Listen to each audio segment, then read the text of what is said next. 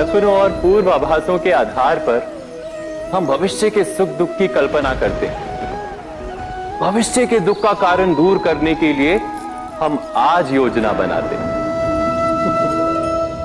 किंतु कल के संकट को आज निर्मूल करने से हमें लाभ मिलता है या हानि पहुँचती है? ये प्रश्न हम कभी नहीं करते। सत्य तो ये है कि संकट और उसका निवारण साथ जनते व्यक्ति के लिए भी और सृष्टि के लिए भी। नहीं, आप अपने भूतकाल का स्मरण कीजिए, इतिहास को देखिए। आप तुरंत ही ये जान पाएँगे कि जब जब संकट आता है, तब तब उसका निवारण करने वाली शक्ति भी जन्म लेती यही तो जगत का चलन है।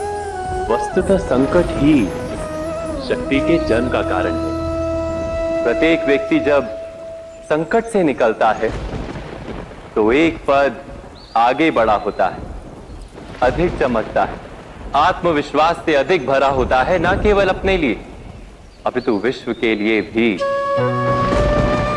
क्या ये सत्य नहीं? वास्तव में संकट का जन्म है एक अवसर का जन्म।